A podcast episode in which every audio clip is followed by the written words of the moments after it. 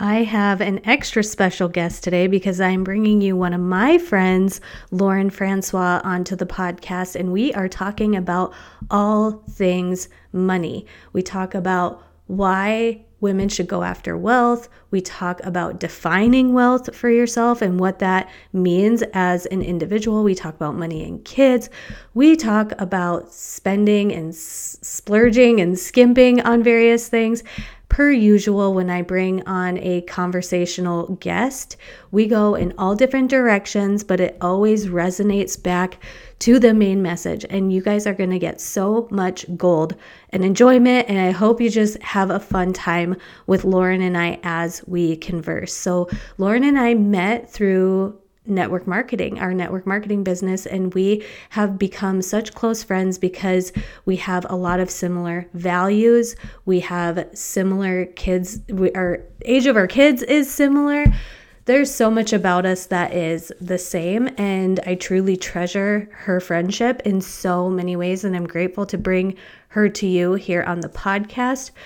Lauren is a money mindset mentor and coach. She has helped me in so many ways. She does impactful work through her courses and one on one coaching. I will leave all the information down in the show notes for that. She has a podcast, Wealthy Woman Podcast, which I am the producer of. I absolutely love doing the back end work and production for Lauren's podcast. And so I want to make sure that while you are listening to this episode, you stick around till the end because I've got a little nugget at the end for my women of faith because I, a while ago, was working on a secret project that never really came into the world, but it was looking at what God tells us to do with wealth and resources and money. And as I was going through creating this, I found such profound guidance in why women should be involved with the exchange of value, the, the money situation. And I'm going to talk about that at the end. You're going to love this episode. It's a long one, so let's jump in. Welcome to the Living in Sync podcast, where we will talk about the biological blueprint of your cycle and how your hormones impact every area of your life. I'm your host, Joelle, certified nutritionist, mom of two, fitness coach for over a decade, and I want to help you better understand your cycle to work with your body in achieving your goals. I will teach you how to care for your body in a well rounded and realistic way that caters to your season of life and feel freaking amazing. In every episode, you will get tips, takeaways, and just feel like this is a heart to heart chat with a friend. Let's roll into today's episode. All right, my friends, we are going to have a special episode because I'm bringing on one of my friends in real life, as you guys already know that from the pre intro. But Lauren, I'm so excited to have you back on the podcast because I know we did a mindset episode together a long time ago after I worked with you on a lot of mindset stuff that I was going through. So, welcome back. Thank you. Yes, I'm so excited to be back. This is going to be fun because there's just different energy when you bring on a guest that you don't really know in real life. But Lauren and I have taken vacations together. We've gone on business trips together, traveled with each other, like slept in the same hotel room. So you guys are going to get a really good episode that's filled with some great golden nuggets and also some great conversation. But really, what I want you to talk about to kick off is what drew you into studying money mindset, wealth, and now teaching it to other people? Like, I know with knowing you for over the like decade that we've known each other. Yes, almost. almost. We're almost at a decade. Yeah, 2014. It's I think been, is when we met. it's been fitness and then a lot was into mindset and then now really delving into money and wealth like how come that topic in specific drew you to like it drew it was drawn to you so i've actually always been someone who has loved money and i'm just really? gonna say like the way we talk about the way i talk about money is very unapologetically i have always ever since I was little, I don't know what it was, but I just wanted to make a lot of money. I was drawn to the like more luxurious lifestyle. I and it's just always really intrigued me. And as I dove into entrepreneurship and business, after years of kind of feeling like I was stuck at this certain income, I was ready to figure out like what is holding me back. And I had felt like I had tried everything. So maybe this resonates with you guys. I know this resonates with Joelle because we've talked about this, but I was at this place where I felt like I had tried all the strategies. I was doing I was doing all of the things that you know you're told to do in order to make more money and I wasn't making more money. Mm-hmm. And so I was like, well, there, there's got to be something that I'm missing. And so I actually started working with a mentor. And one of the things we heavily focused on was money mindset. And so this really came about from my own personal journey going through and learning about money mindset. And you know, I've been interested in mind, I was interested in mindset first.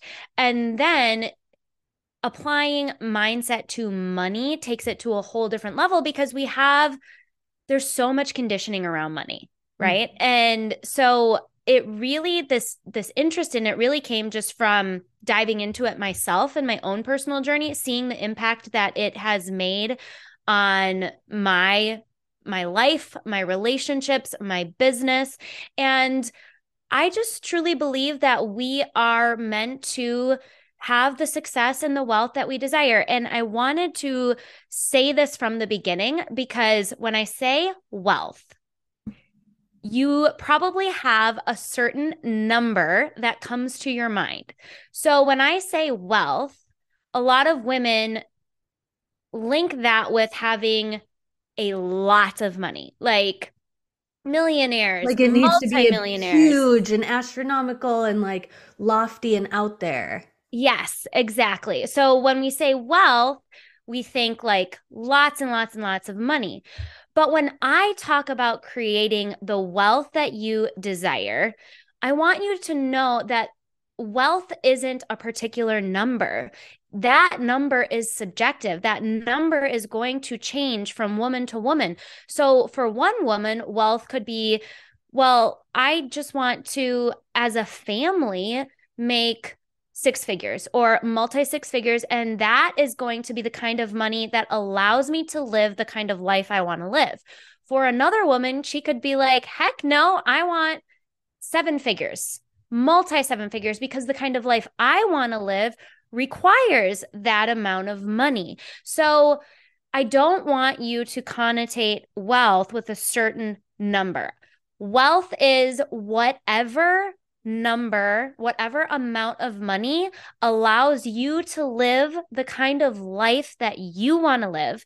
And the kind of life that we all want to live is very different. Some mm-hmm. women want to live a very, very simple life, right? Like they're not into luxury, they're not into travel. They really just want, you know, a comfortable home, maybe some land. They want time and space and presence. They don't want to feel busy.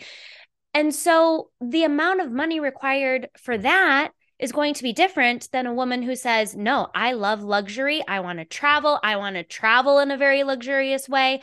I want a big house. Like that's going to require a different amount of money and neither one is right or wrong. It's yes. just whatever you want. It's such an intimate thing. It's really yes. it really means you have to get intimate with your desire, your want and really uh, what I heard somebody explain it once as is like we often know that like we should like air quoting should make sure that we are being wise with our money and how somebody i think probably even you have explained it in some sort of way of it's really just putting your money's energy into what matters to you and then just cutting out what doesn't matter to you Like yes. if you really saw like this is how I use my money and even when it comes to paying your bills, paying your mortgage, like I now see that and you talk you've really helped me with this too of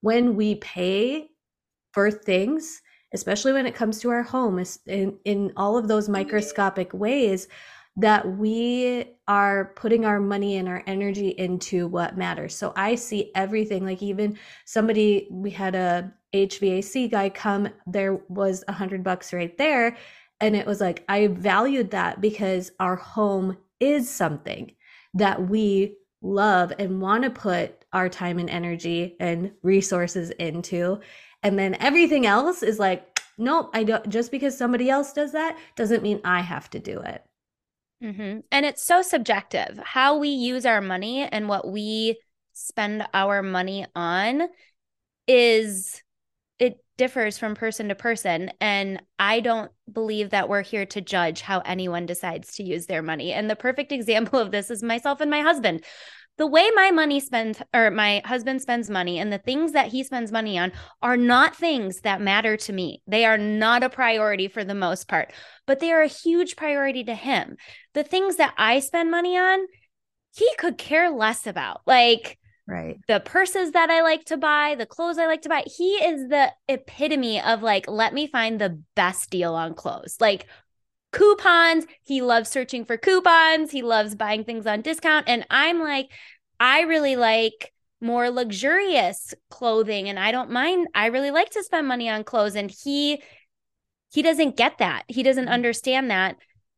But he doesn't have to, right? Like we're all so different. And I don't think we're here to judge how anyone else spends their money. Anyone can spend their money however they want to spend their money and the way you want to spend your money and the way that the things that you want to prioritize in your life can be very very different than someone else that doesn't mean you're right and they're wrong right mm-hmm. like i think we need to take the judgment out of it and just do what we want to do yeah yeah so with kicking off with that ladies know this is totally and completely an intimate and just something to define within yourself but why are you so passionate about women going after wealth and women becoming wealthy or women being involved in the finances? Well, first of all, as women, we are very, very new to the wealth game. We're very new to money. We're in our infancy stages. If you think back to just 50 years ago, like our parent, I'm 37. So our parents, their generation, when they were younger, women could not go out and get their own line of credit. They couldn't have their own credit cards. Like we were, as women, we were not in control of our money. And with Christian think- women, with Christian women listening, I'm going to touch on this even at the end, but in biblical times, women were allowed, they had those types of privileges. So it's so wild to me that you're so right, where it's like women couldn't open a line of credit when in the modern world because that still is pretty modern time where biblically women did a lot of the trading which is the monetary value of things back then mm-hmm. yeah so for a very long time, women just did not really interact with money whatsoever, right? Women didn't work. They were staying home, raising a family. They didn't have jobs. They didn't generate their own money. As women, we didn't touch money. We didn't handle money. A lot of times, women weren't in on any sort of the money conversation. You know, I think back even to my grandmother and my grandfather was the one who controlled all of the money. And so we are very new to this. And because of that, we're still working through a lot of the generational beliefs and identities that are very limiting around women with money. And so women have a lot of really funky beliefs about money because of our past and because we haven't been allowed a seat at the table for very long, because we haven't been involved in these conversations. But we are living in a day and age now where we do have these opportunities, right? Women do work. Women can make a lot of money. Women do have financial independence. You can go open your own line of credit. You can buy your own house. You can do pretty much anything you want with money. And so I think it is our responsibility to really heal our relationship with money so that we can start to create a new reality with money that get, and then gets passed down to our children and their children and their children because money beliefs and money stories really are passed down from generation to generation. If you think about where you learned about money, what your where your beliefs came when it comes from when it comes to money, they most likely came from your parents. They came from watching your parents. They came from listening to how your parents talked about money. They came from if your parents taught you anything about, about money, they came from that. And I say if because in my coaching of many, many women when it comes to money, a lot of them have told me their parents never taught them anything about money. Yeah. Yeah. Yeah. And so, you guys, Lauren has such a great episode that goes into a lot of reasons why women should become wealthy. And I asked her to bring two of those for us today. So, let's dive into those two things. So, the first reason, and I want to start off with this one because it includes some statistics that I'm going to read off. And when I read these statistics, my mind was blown.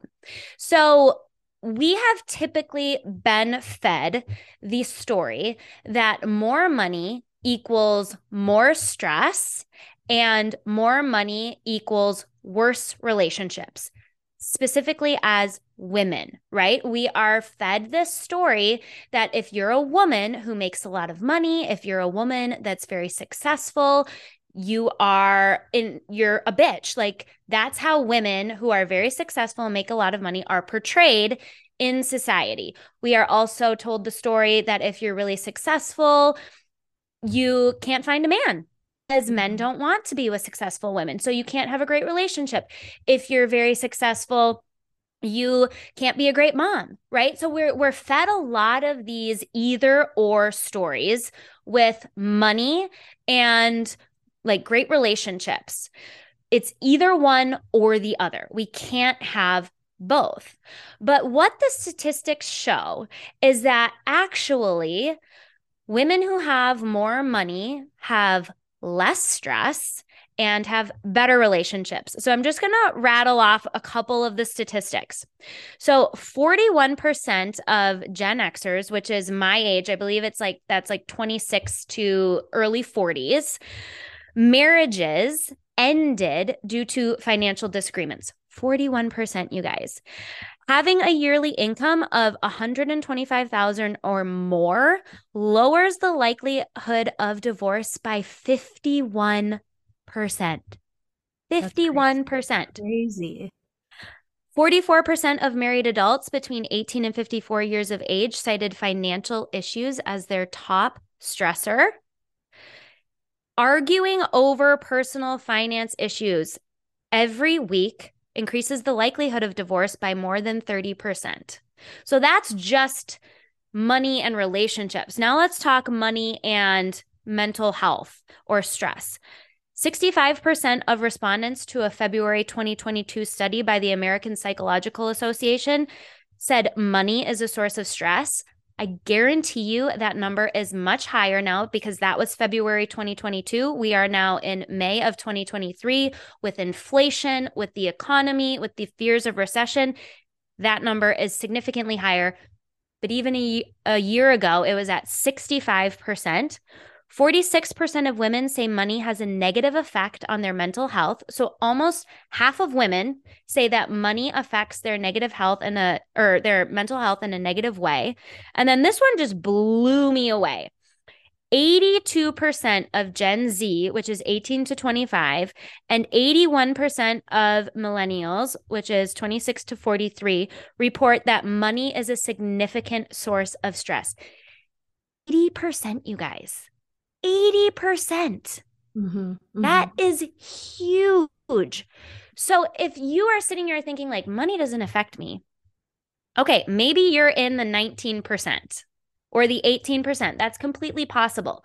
But for the majority of those listening, money is most likely affecting you in a negative way, whether it's through stress or through affecting your relationships. And I I have personal experience not with my relationship. My husband and I have always had we we've not really ever argued over money, but I have a sister who was in a relationship where there was a lot of arguments over money and these statistics just back that up. So one of the reasons I want women to go after the kind of wealth they desire is because I want you to have an incredible relationship.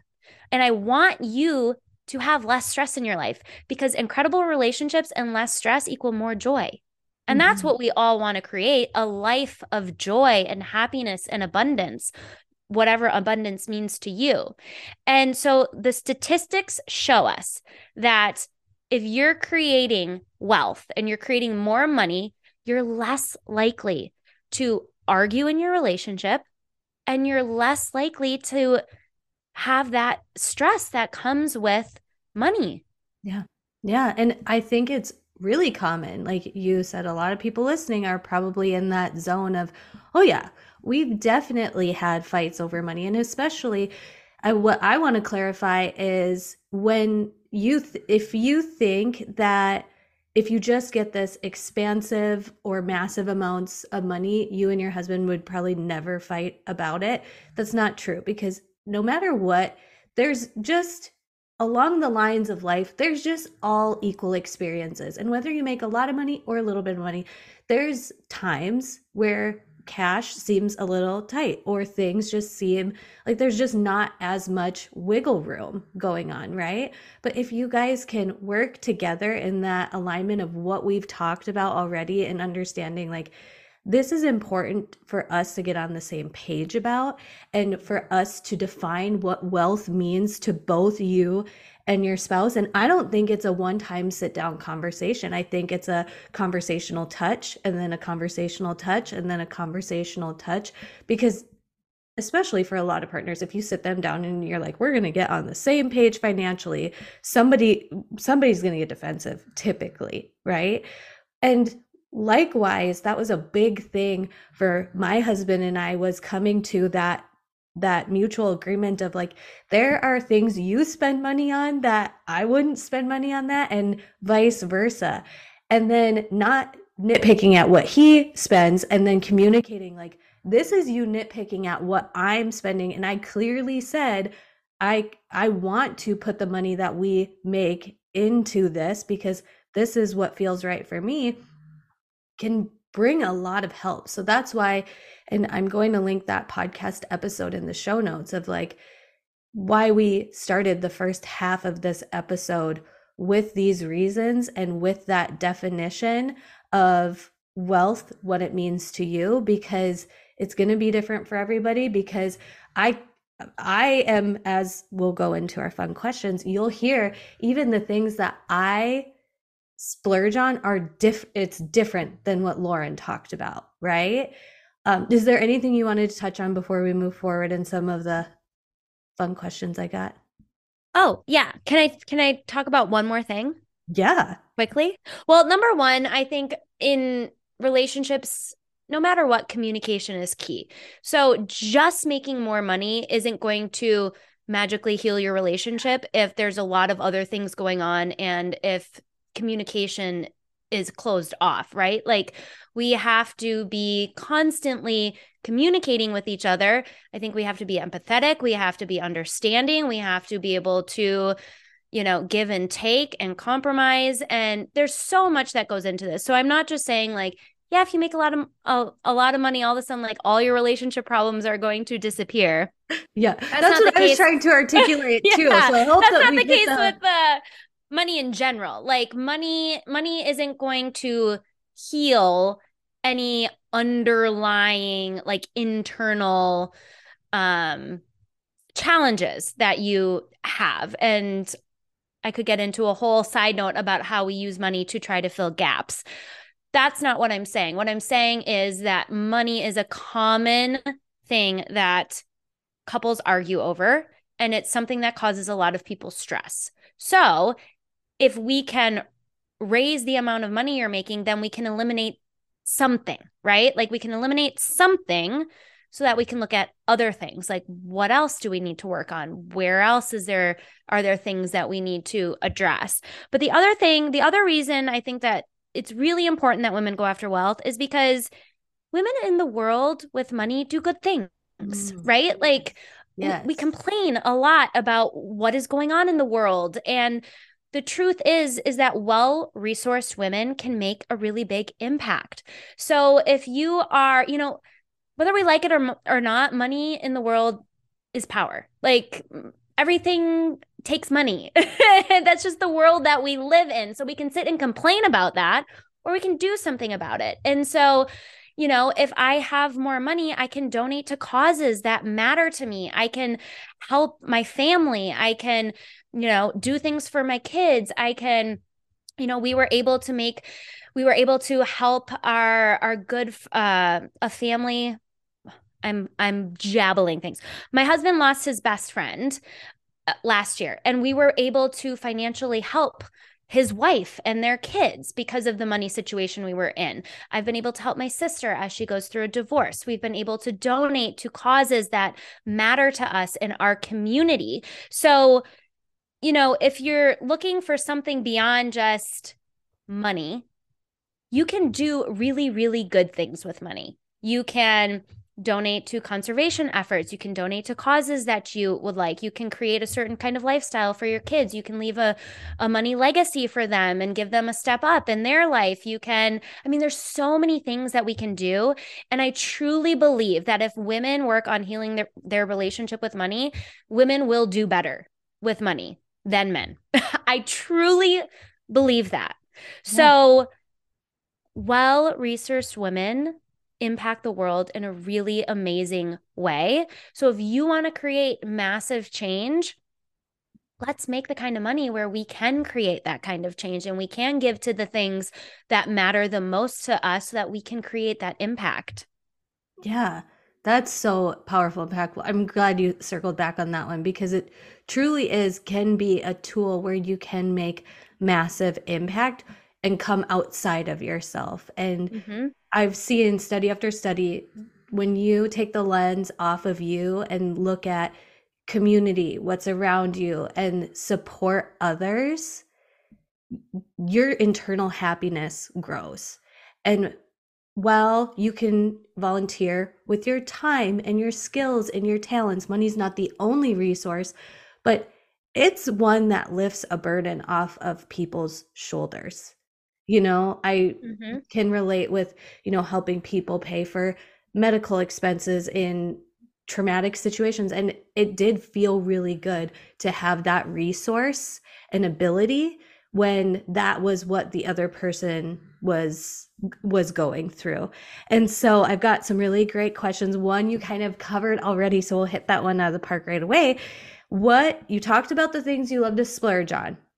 But what are some of the things you like to skimp on?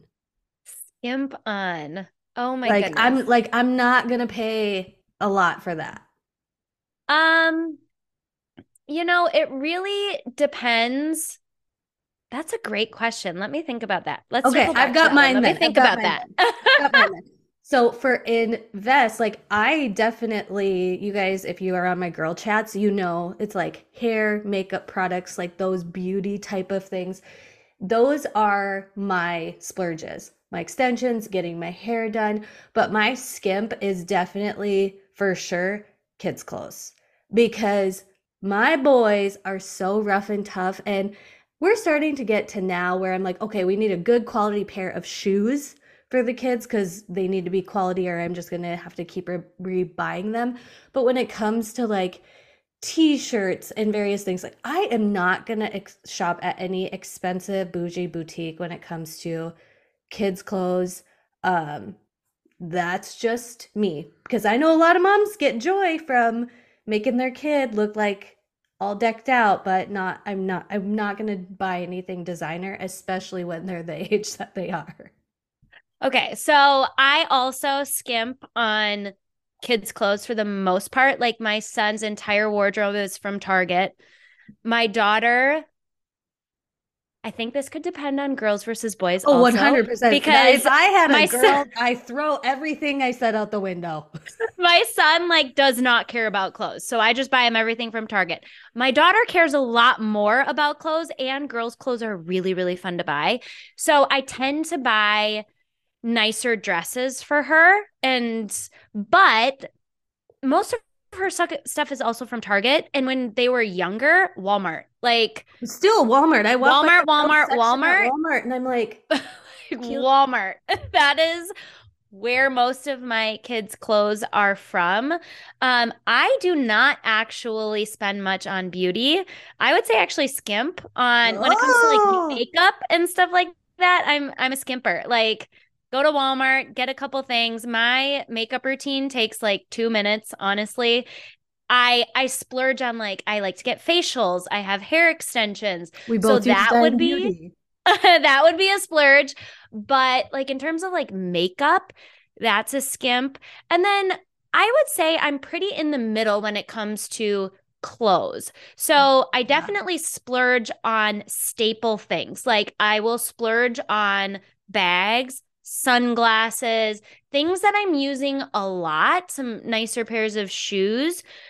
But for more like everyday stuff, I would say I'm probably more of a skimp. I mean, most of my jeans are from Gap, shirts, you know, Gap, things like that. Like, I'm not, I don't spend a ton on that stuff. Yeah, I'm the same. I'm definitely the same when it comes to that because it's like getting a good, good winter coat. And I always skimp on trends. Like if there is something cute and trendy that I want to try, I'll usually get it in the cheap version. And then if I wear it out, I'm like, okay, I'll invest in this.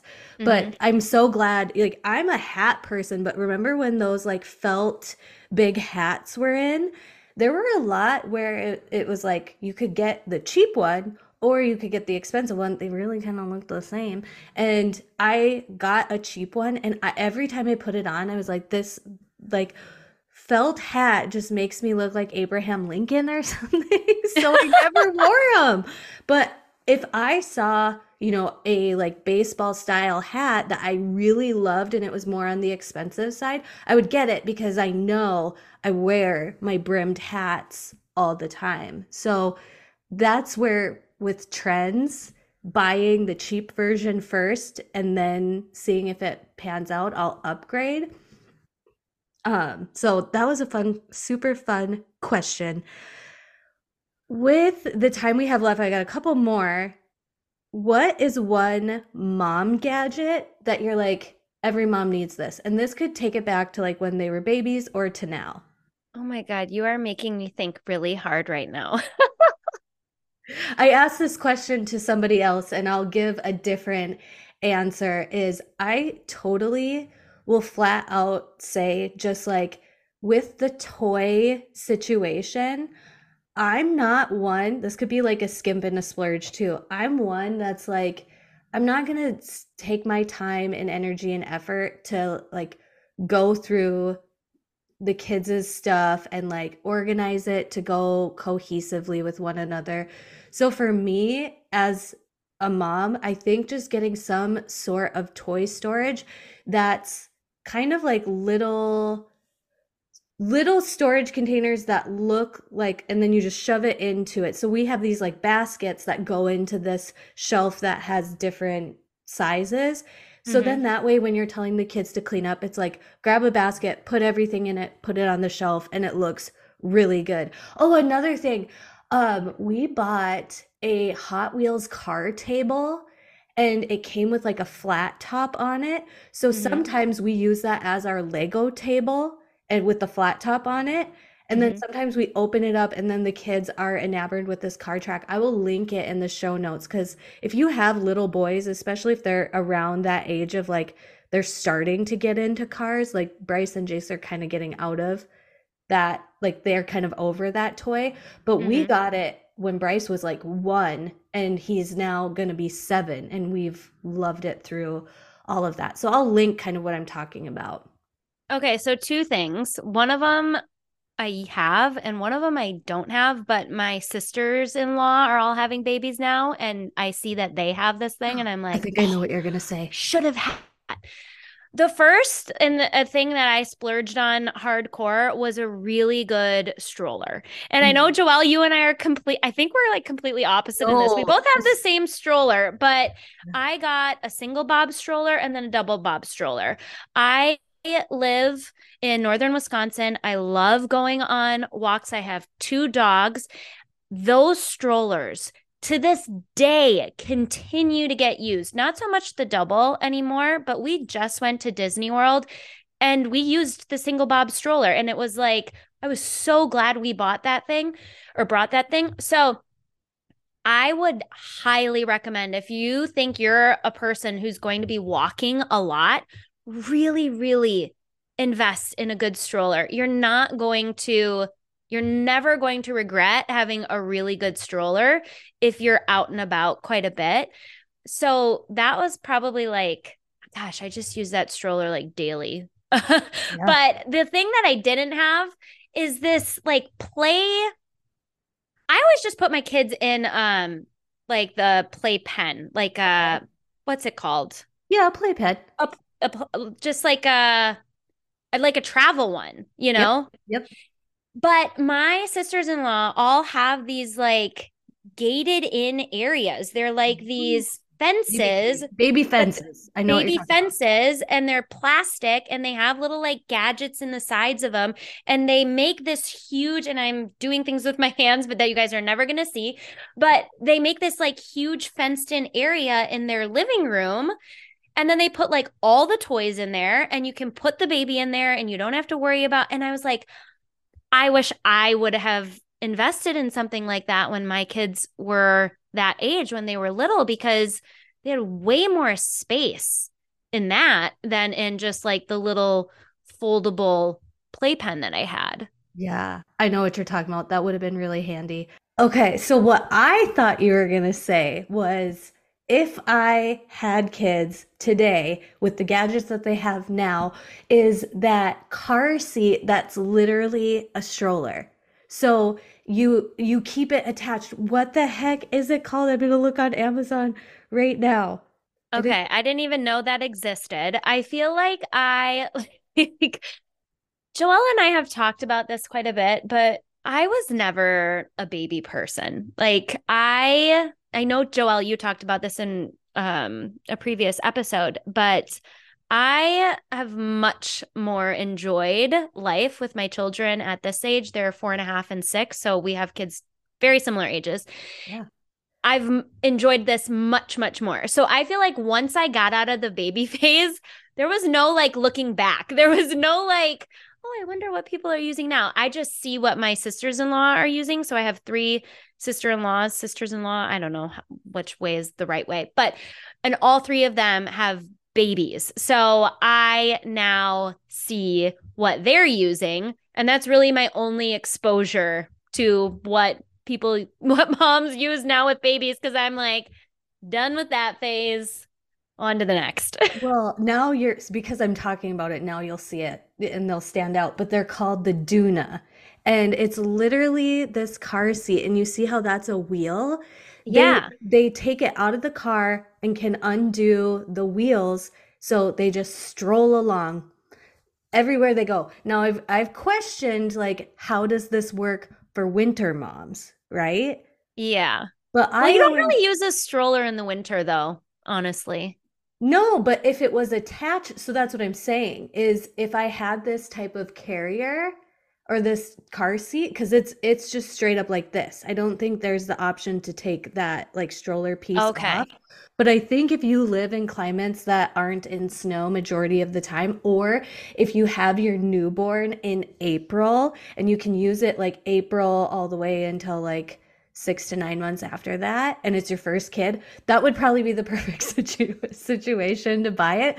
But i see a couple of my girlfriends who live in like north carolina and in the like southern states where i'm like that would be so nice to get your kid out of the get your baby out of the car seat and just dunk there's the wheels. That would be. Do you ever this is such a tangent question I like to ask moms this who are kind of beyond the baby phase now. Do you ever wonder what you would be like as a mom of a baby now with the experience and wisdom that you have? Yes, I think versus how you actually were because we both have two kids and we both stopped at two kids. And I have always cuz I'm 37 now, I'm going to be 38 this year. And I when I think about having a third, I'm like I think I would be really different. I think I would be much more chill. Thousand percent. I would literally spend the fourth trimester just sitting and lounging and smelling my baby, like getting outside. But when I had Bryce, it was like, get back into my workout routine, get back into business. And I very much was like, oh, my baby isn't going to change my life. And then I had a baby that literally had every condition that changes your life. And I know that if I were to become a mom of a newborn now, and I even have a girlfriend who just had um, a newborn little girl, and there are times where I'm like, I should just message her and be like, You want to drop off your baby for a little bit? Because I would just sit and hold the baby. I would watch shows. I would go on walks outside, but that is like all I would expect of myself is to like take care of the baby, take care of me, and live in full feminine energy, especially in that fourth trimester. 100%. I agree. I think I'd be the same in the sense of, well, not with a newborn, you don't sleep train, but like a lot of the things that I did was setting up like sleep success. I would do that all over again um, when it comes to like the we we didn't even have a lot of gadgets with Bryce. So I probably would buy the same amount of like baby doodads, just having a little more wisdom of like, no, you really don't need that, but you do need the booger sucker. Like, you probably you probably need backup bo- booger suckers. So I think I would if I had a third, and it's so true where it's like, you know, the firstborn, you just are so hard on them, even if you try not to be. And then the second, it lightens up a little bit more because you realize the tantrums stop. And then if there was a third, that would be just like the free spirit. I'm sorry, but that child just would. And I mean, I'm not going to say we're not trying for a third, but I'm not going to say we're not going to have a third because it still could possibly happen. And actually, funny story I had a very traumatic pregnancy with Bryce, you know that bed rest, and then he was a very tough baby the first year of his life. And around his first birthday, I had a video go up on my YouTube channel that was a Q&A about incompetent cervix and that was something they asked all the time is that are you going to have more kids? And I literally was like Bryce is going to be an only child. I said that out loud. A month later I found out I was pregnant with Jace. So I'm not gonna say anything about that, but I love our family of four, and I love having two boys. So that's that is what it is. Do you think you'd be totally different? Yes. Yeah. I think I just think I think with the so my two are 19 months apart. So we did two under two for like 6 months and it's very very very challenging i just don't think i was in a rush i think i was in a rush a lot of that those first like couple years.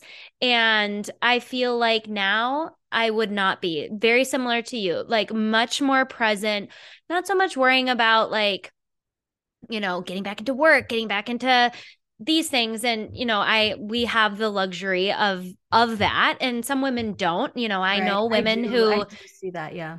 don't have that luxury. But if you do have that luxury, I feel like I didn't fully take advantage of that. And so I would with a third. I would be much more relaxed, chill, present. Um, probably the same in terms of like the thing that holds me back is I just I do not like sickness. I do not like waking up dealing with disruption to routine. Like that stuff is very hard for me. And I feel like it's a lot to manage even just with two and so adding like another one um plus i think you kind of forget the challenging parts you know like your your brain glosses over that stuff and i think that's meant to happen to get us to have more kids to procreate you forget You forget yeah. a lot of the challenging stuff. And as I see other family members go through it, I'm like, oh, yeah. Yeah, I wouldn't want to do that again. I wouldn't want to mm. do that again. I wouldn't want to do that again. I'm a different person when I'm sleep deprived, and I have to keep reminding myself of that. And I got two fairly great sleepers. So that's what I keep telling myself and reminding myself is like, you are an entire, I mean, even if I get just like a couple nights sleep off now, I'm like, who are you, you monstrous mom? Like, I, so I have to keep reminding myself of that. And I love that we kind of took this conversation into talking about motherhood because I've got a topic where we're going to kind of just chat about, but what are some of those mindset and money pieces to be aware of when talking with your kids about money. You know, those situations where you're at a store and the kids want a toy.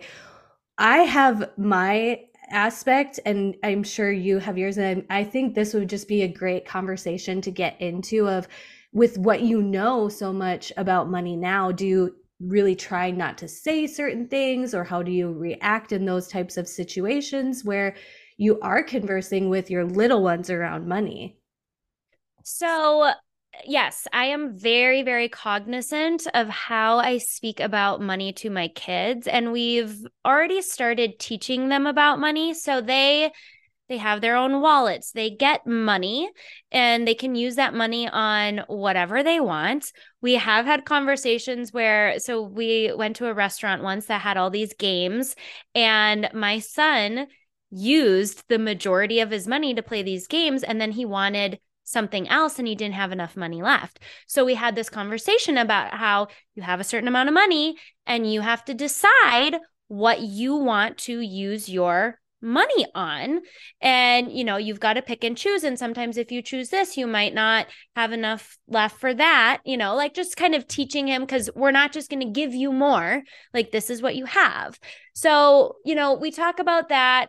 They have money. They've kind of started learning how to use money but I will I'm it it's very interesting because we are at a very different place financially than when how I grew up.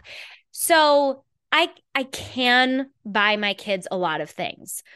But so the the hard part is when we go to the store, they'll be like, "Well, I want this, I want that, I want that." And I I don't want to get them that because I don't want them to just think I can get whatever I want.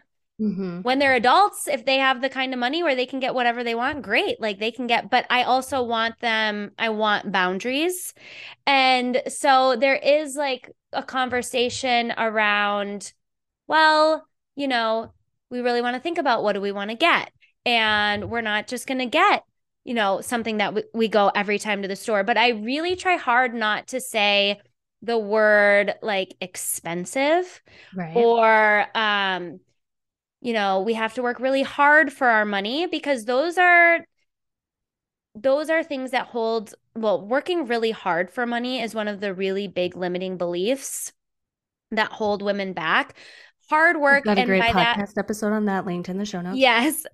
By hard work, I mean working a lot, like working more hours, putting in more time, taking more action. We have correlated that with making more money, and that is not necessarily the case.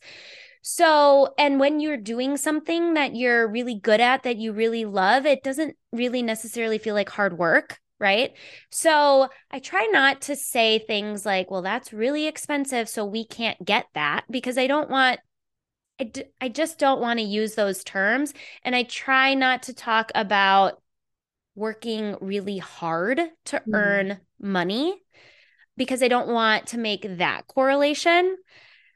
So it is this fine line that you walk and you're kind of like how do I how do I say it so that I get the point across that I want to get across without like planting these seeds of you know that could potentially turn into things that would hold them back.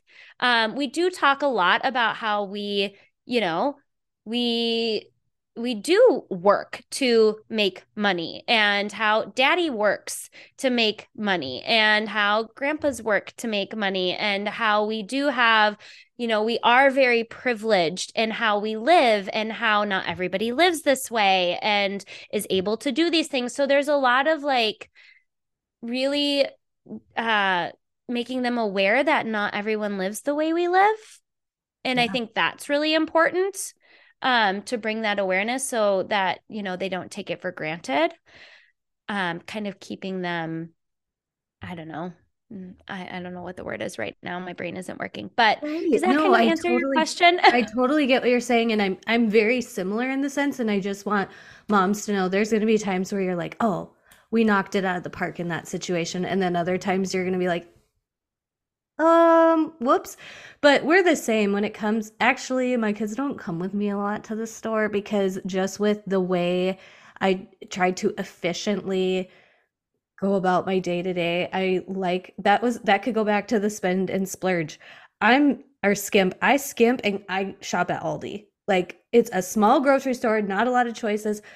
In, out, you're done, get on with your day and they there's not a lot of toys in that section. So if the kids are with me it's something cheap. And i'm like go ahead. Because my mom and i have a lot have had a lot of conversations about this too because i think overall i grew up with a great money mindset. I mean i didn't have they didn't ever really heavily talk about the emphasis of money. It wasn't demonized. It wasn't glorified. It was just very neutral. And i i actually do really appreciate that perspective as an adult now. But when i went shopping we live in rural minnesota. So when we would go shopping it was going into town. So it was a lot of a lot of stops. And my mom was like you guys got things to help make it an experience of joy for you to come along with all these errands. Like we got to go to the toy section, but we also had to get groceries and we also had to, you know, stop at the store for her. I saw my mom shop for herself and I had to go into her stores. That was probably more when I was like later elementary and into high school. Like I saw my mom going into her stores. We also got to go into our stores for clothing items. And so, yes, our shopping trips I got something pretty much every time. And I don't think that made me a spoiled brat at all. And when I go to Target, yeah, I do put something a little extra in there. But a language that has worked really well for my kids, majority of the time, has been when they are seeing something and picking it out, like you said, being thoughtful of what it is they are choosing. And let's say they're in the toy section, they see something really bold I will, instead of saying that's too expensive, I tend to say, oh, that's too big for today. But that would be something to put on Christmas list or birthday list. Let's take a picture of it so we remember. And I heard, saw that on TikTok or Instagram where another mom said, you know, if your kid really wants something and it's just not something that's going to be happening today, have them take a picture with it.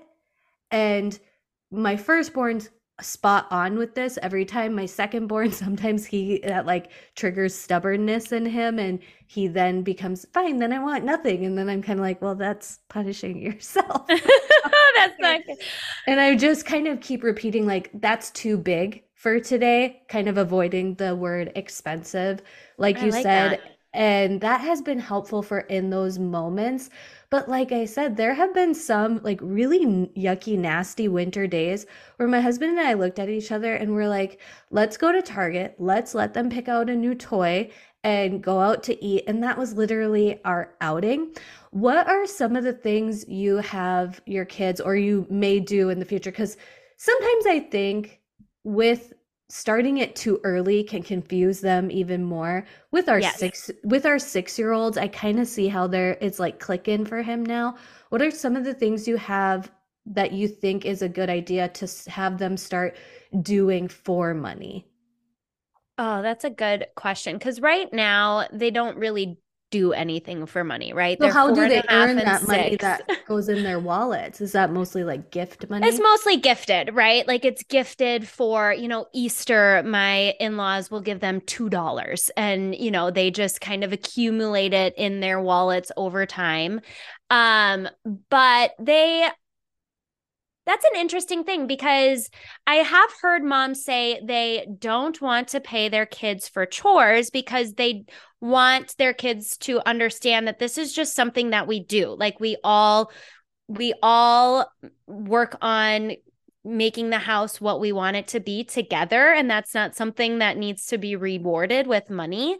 So we're not at the point where we give any sort of allowance but I have kind of thought about that. Like, how are we going to do this? Because we, I do kind of like that perspective of we all manage this house together. Mm-hmm. And mommy doesn't get paid for cleaning up the house. Like mommy yeah. doesn't get paid for, you know, doing the dishes or taking the trash out. These are just things that we do.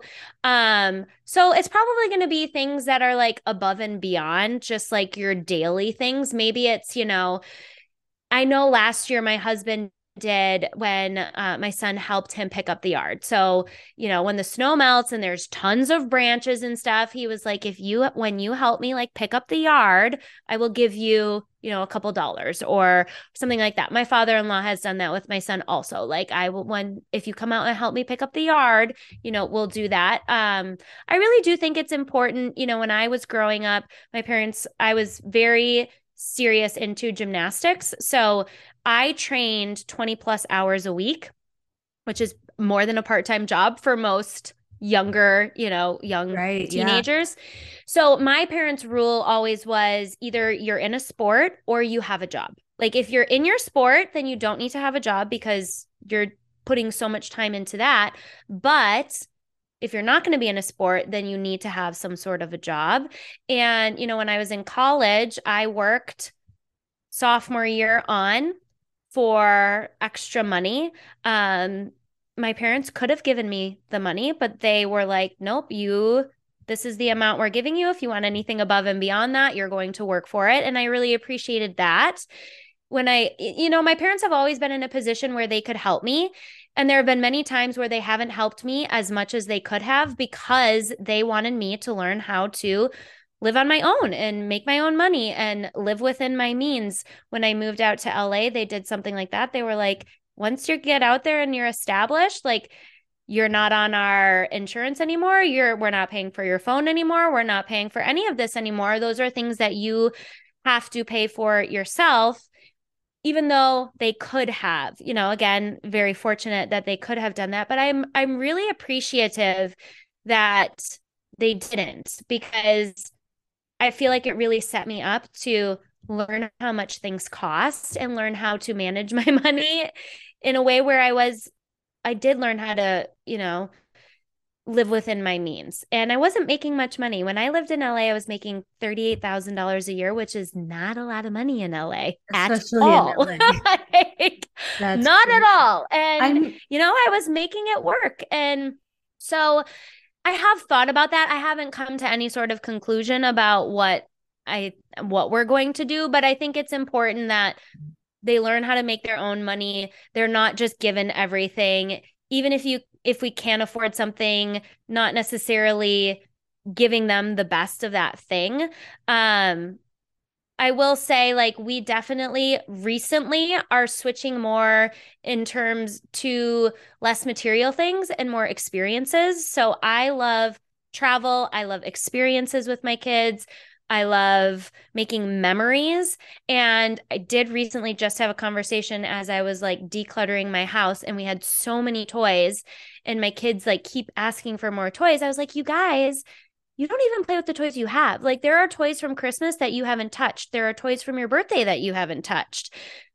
I feel the same way when it's like I'm not going to pay my kids to do everyday things and care for the things that are theirs, like clean their room, make their beds, like we have a pretty good and pick up their toys, like that kind of stuff. But I do see how the idea, and I've heard some financial experts talk about it, where it's like commissioned jobs, they get paid more money. So just like you talked about, where helping out grandpa, helping out this. And I remember when Bryce was helping out my dad with my husband and doing some hay bale type of stuff. After that, I was like, buddy, that was like a big job. That was a lot of work. That took a lot of time. And he did make a good chunk of change in helping out with that. So I'm kind of, I want to instill that there's a good work ethic that needs to be had when it comes to, but I, like you said, don't want to use that language around like the harder you work, the more money you make. So that's like, to me, that's the trickiest one to dance around is I don't like, I, I remember one time hearing somebody say like oh their parents th- that person it was in college and they were talking about somebody and they were like oh you know he's rich his parents are loaded. And i remember thinking to myself and now that you know my human design it makes sense as to why this thought came to my mind is i'm like i don't care if his parents are wealthy that does not mean he's wealthy. Like that was something that stuck out in my head of knowing like there there is a huge effort that goes into doing well with money. Mm-hmm. Maybe not huge effort, it's like a, a big intention, or mm-hmm. it takes a level of intelligence and intention and effort and energy with be becoming wealthy and mm-hmm. having it stick and having it last, right? Like we are even in the industry where we see, and I've talked on this on my podcast where we see somebody celebrate like oh i made 20k this month or whatever and our brains tend to fill in the pieces of oh my gosh they're doing so much better but we don't actually know the behind the scenes of anybody's anything because that person may not have had any income coming in in their business up until that 20K or like what's the next year going to look like for them? Nobody can tell the sands of time. So that's kind of the dance where I I really just want to parent on character more than anything. I want to really focus and emphasize characteristics and work ethic and being kind and being intentional and hoping that that translates around money. yes, yes, I agree. I think it's instilling in our kids that you have to work. Like, you don't just get to sit around. like, we all have to work to make money, but work when you're doing something that lights you up, when you're doing something you're passionate about, when you're doing something that your strengths are in, that work is going to feel very rewarding. It's going to fuel you. And then it doesn't feel like hard work as much. Does is that to say that sometimes you're not you're going to have to do things you don't want to do of course we all do things within our work within our jobs that we don't love but i think the overarching theme is helping them and guiding them to figure out what am i really good at what am i passionate about how can we like mix those two things and not placing any um sort of expectation on my children about what they should be doing you know? Like my husband we are second generation owners of his family business and that's all he's ever done is worked in his family business. And you know he's talked about well what if someday you know our son wants to? And i'm like that's great if he wants to but one thing my parents gifted me was we also have a family business and it was never an expectation that I go into that. And you know, it was more about finding my own way and I really believe that that's the kind of approach I want to take with our children is I don't care what you do. Like as long as it's legal and, you know, but like let's remove the stigma off of certain things specific, you know, and and even this is getting so deep, but even like going to college, like I feel like who knows where we're going to be at with college by the time our kids are in college. You know, when we went, when I went to college, it was very much like you have to go to college. I think things have changed. I think it's going to change 100% with, by the time our with, kids go. Yeah. With the internet and everything that we have access to now, college is not the answer for a lot of kids, you know, a technical school or, you know, where we live, we have um, very successful family businesses where their children just went straight into their family business and learned through experience. And so I think there's different paths. And so, really just keeping your mind open to what, you know, what is the best for each child. And I'm excited to just see kind of what my children gravitate towards. Like, what are your interests? What do you end up really being good at? You know, we're just kind of getting into that that time where you can start to see a little bit things kind of come out where you're like, "Oh wow, you're really good at that." Um, but understanding that they have to work giving them an education when it comes to money. I really believe in that. Like this is how you use a credit card. This is how yeah. you know you have a bank account. This is how a bank account works. This is how you use a credit card. This is how you invest. This is like how do we use money? What do we believe about money? And and teaching them those kinds of things I think are going to be a huge leg up. If you can't give yourself anything or your kids anything other than an education, education is huge. If you can just educate them about money, you're giving them a huge leg up. And then I think it's a balance between, you know, I know we want to set our kids kids up monetarily and we've already done things to to start doing that to help um, you know, we have mutual funds for our kids. They each have their own bank account. We have 529C accounts for our kids that we put money into. So I think it's this balance of like giving giving them a leg up but not giving them everything.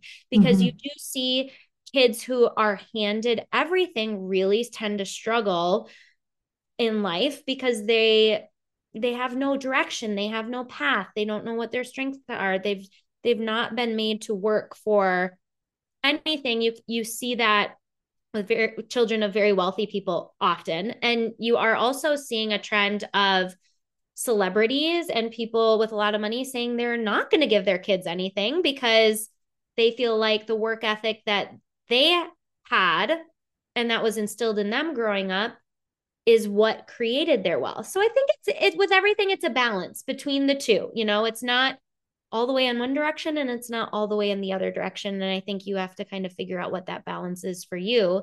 Um, we're just at the very beginning stages with the ages of our kids and it is something that is very top of mind. And i think it'll evolve kind of as they grow. Yeah. And i definitely was like reading the books on like the chores and that kind of thing on kids way too early. I think it's like now six-ish. I mean i would probably even say there's there's really no and even now if you guys have like 12 year olds or whatever i don't think it's ever at all too late. And like lauren mentioned if you can do one thing for your kids is teaching them those life skills. And people say this all the time so much about public schools like why didn't we learn this in school? I don't want school teaching my kids that. I do not want school teaching my kids this a lot of things. And money being one of them. I did have like we grew up small town midwest so we did have uh it was literally a class called life skills. It's kind of like the modern home ec at the time. We had somebody come in from a bank but i do remember my parents sharing with me how they feel about credit card usage and all of that. And I do think that was very beneficial because they did present it in the way of like how they use it. But me, I also know I'm my own person and I can then, okay, this is what my parents taught me. And I think even if my parents didn't teach me perfectly, even if I don't teach my kids perfectly. At least the conversation was there. So money wasn't taboo. And guess what, ladies? It circles back to the beginning of this episode. That means you start educating yourself. And I do not care if you are a stay at home mom and you don't consider yourself to have a monetary income coming in.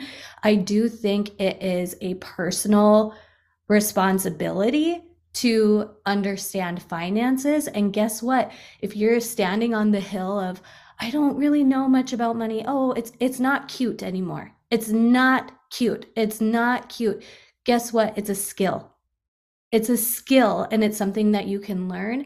There are books, there are free podcasts, Lauren's being one of them, where you can start learning about how to be better, air quotes, with your money, more intentional with your own money. And so I think that does just like wrap us back into the beginning of this episode where it those minutia things we put i talk about this all the time in motherhood related topics like we put so much energy and f- emphasis into minutia things like how to calm down a tantrum how to get your kid into the car with seamless transitions but what really matters is those life skills teaching them about money, teaching them about emotional regulation, teaching them about being kind to others, anger management, like those are in depth life skills. But we get so bombarded with, like, here's how to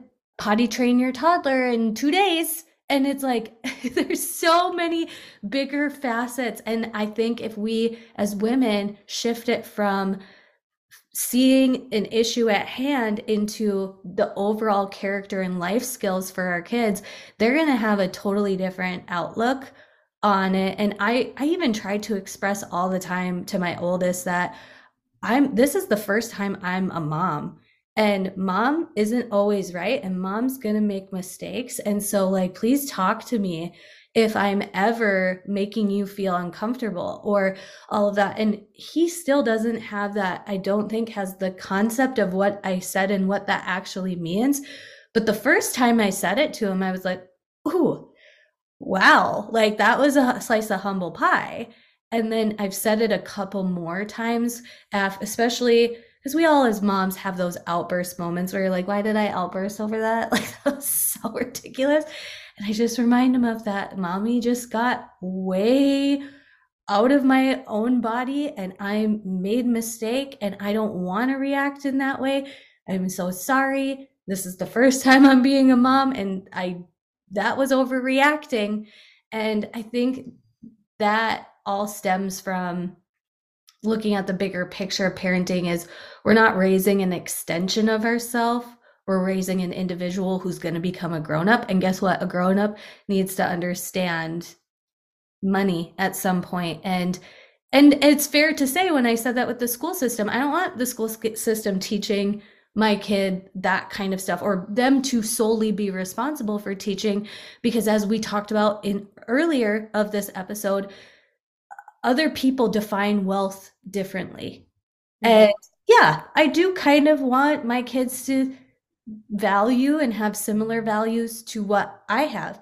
Am I going to trust some person to really instill values that I mm-hmm. want to instill for my kids? So while I don't think like when I say I think it is the responsibility of each individual parent to teach on money and wealth and things like that, that I mean that's just like our way like I understand my parents taught me what they know. I'm teaching my kids what I know. But it still can lead into this isn't taboo and I do feel educated and I feel like I am aligned with what wealthy is for us and I do want to teach my kids that. Does that make sense? Yeah, and I think, you know, I think it comes back to it starts with us. There's no excuse anymore in my opinion for any woman to say she doesn't know anything about money. I think that is a personal choice you make at this point. And I really want to encourage you, if you've not been involved with your finances, to start getting involved. Start asking questions. If you have a significant other, if you have a husband, start asking, like, can I see our bank accounts? Like, what are we doing with our money? Why are we doing this? Why are we doing that? What does this mean? What does that mean? And just start educating yourself because you can't educate someone if you're not educated you it starts with you and the days are gone of just passing this off right mm-hmm. to other people and so if you're like well i can't talk to them because i don't know anything well start listening to some podcasts there are some great people you can follow on instagram people that i follow that teach me every day about finances and investing and money and completely free, right? So you there are you have resources start asking questions, start getting involved just so that you have a basic knowledge because you can't teach what you don't know. You don't know what you don't know until you know it. And you definitely can't teach your kids anything about anything if you don't know about it. So, mm-hmm. if you want to, you know, I said money beliefs are passed down from generation to generation. If you want to really make an impact on your kids when it comes to money, teach yourself about money and then you can teach them about money.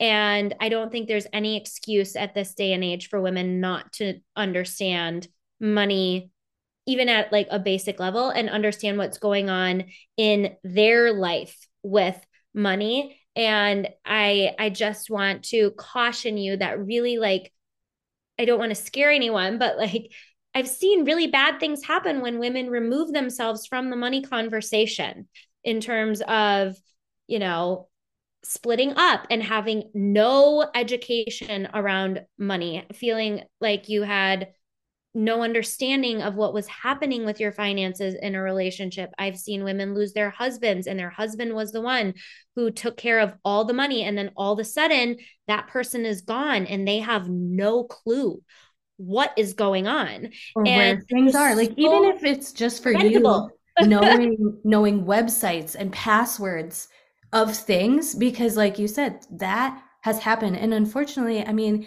you expressed the loss that you guys had close and near to dear i've seen friends go through that too and it would be so like airhead to think that that can't could couldn't be us mm-hmm. and so even even if you know you're like well i'm a stay at home mom and well then you know can you be the one that puts files together. Like there are literally um, financial folders on Amazon where it's like your health insurance, your da da da, your da da da da da, and you put your little papers and put your like passwords and how to get in there, whatever it is, onto there, fold it up, and then at least you've got something, mm-hmm. something, right?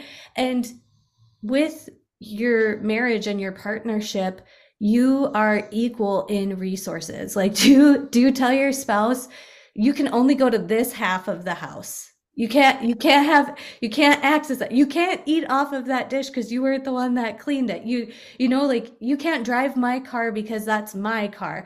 No, with money it's the same too. And I hope that you even have I would hope that any one of you have a partner that's like, yes, let's be a team in our finances and not just an individual dictatorship, right? And also, I think if you're in a healthy partnership, they would be excited to be like, this is what we're doing. And I definitely think if you are on a one income household, having more of those intimate conversations of like, okay, this is how we could allocate that. You have skills, your partner has skills, put those skills together, and you guys can be super savvy, even with if there's just one income stream coming in. And you'll probably become very impressive to your partner as you educate yourself because it's hot, it's sexy. Smart is sexy in women, and it doesn't intimidate strong, confident men. And I would bet for a lot of you ladies listening, you might think your partner doesn't want you involved in that space and place. But if you started to just step in, they'd be like, yeah, this partnership, this partnership feels so much better. Think about if you were set to do just the parenting on your own. I would feel like a heavy load. It is a heavy load. Doing the finances on their own too, that's also a heavy load, right? And if you can help and be in partnership of that, I think it'll be a beautiful thing. So, thank you, my friend, for coming on today and chatting with us and having all of the conversations. How can they connect with you um, and pimp yourself out of all you've got going on?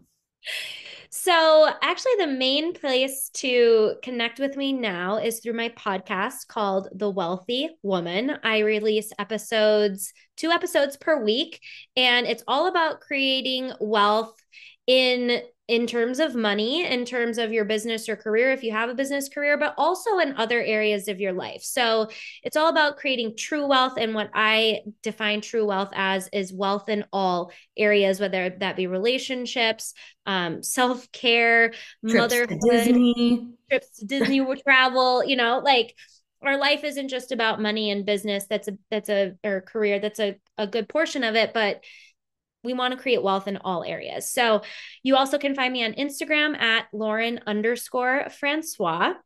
And if you are interested in really diving into your money mindset, what your money beliefs are, and starting to shift those things, identify where you're holding yourself back, where you have subconscious programming that was probably planted there when you were a child. And if you're ready to really elevate yourself with money, to elevate your relationship with money, I do have a course called The Money Mind. It is on sale for the month of May. So I'll have Joelle link that in the comments. And that really is all about diving into money mindset, money identity, and really starting to create change at that level so that then when we start to change what we're doing, the actions we're taking, it sticks, it lasts. We don't revert back to old behaviors and old habits because our money identity and our money beliefs don't align with what we're trying to do. So, those are my three main things that I've got going on right now. And thank you so much for having me, Joelle. This has been such an awesome conversation. And I love how we really tied it into motherhood and raising our kids and the impact that this conversation has on those things because that's why I'm so passionate about this because we I feel like we really can make such a big impact that lasts for generations to come if we're willing to just step up and do this work. And it can impact our lives our families our kids our network in such a positive way. So ladies educate yourself get involved start to learn about money. Um, I think that we have that responsibility at this point in our lives. Absolutely. I 100% agree. I hope you guys enjoyed our conversation and what we talked about. And I promised at the end here I would give a little biblical perspective because of that project that I was working on years ago. And it really opened my eyes up to what the world says and really Lauren talked about in the episode about how the world does depict this vision of a woman that's wealthy as somebody who is a bitch, like somebody who nobody likes and a man doesn't want. And equally, I see a different message of the women go to Target, all the things in the Target cart just bounce into her cart and spend, spend, spend. And that's really where I was like, huh that's interesting because I'm going to give two parts biblically where I really want you to go into God's word, but I have a whole Bible study in the Feminine Edge Collective on the Proverbs 31 woman. And she really opened up my eyes. And remember, the Proverbs 31 woman is written by a woman, and she's writing to her son about the type of life partner she wants him to have. And so this is written not by a biblical man saying how women should be. This is coming from a mother's love of giving um, her son guidance on the type of woman she hopes for him to be with, right? And really, verses 11 through 18 is what stuck out to me or yeah, 11 through 18. Did I say 13? 11 through 18, where it's really talking about she finds wool and fat flax and busily spins it. She's like a merchant ship bringing her food from afar. She gets up at dawn to prepare breakfast for her household and a plan for the day's work for her servant girls. And so she has help. She doesn't do this solo. But in verse 16, it says, She goes to inspect a field and buys it. With her earnings, she plants a vineyard. And she is energetic and st- strong, a hard worker. She makes sure her dealings are profitable and her lamp burns late into the night. And so, really highlighting the verses 16 through 18 because in this portion, it's showcasing women making an income, investing so their dealings are profitable, they have say and are involved in the resources that they have. And at this time when it was written, it wasn't like the monetary numbers in a bank account, it was with things. And this Proverbs 31 woman inspected a field. She bought it, and her earnings, she took that land, planted a vineyard, and her deals were profitable. So I really want to encourage you, you know, pray pray over yourself, get centered and connected and carry this conversation to God on how you really can play a role in wealth and finances for your family. The other one is Matthew 25, verses 14 through 30. And this is the parable of the loaned money. And I really want you to think about this as resources. And Jesus is the one sharing this parable. I love verse 29 where at the end of all of what happens, which basically it's talking about when you are given a resource, we are guided to turn around and use it, invest it, and have it become something more than what we were given. And verse 29 is to those who use well what they are given, even more will be given, and they will have an abundance. But from those who do nothing, even even with what little they have will be taken away. And I thought that that also was something that stood out to me of guidance and being told to be responsible with our money and whether you're a stay at home mom, you're working and you have an income from outside the home, or you're an entrepreneur, with what resources can you use and invest in some way.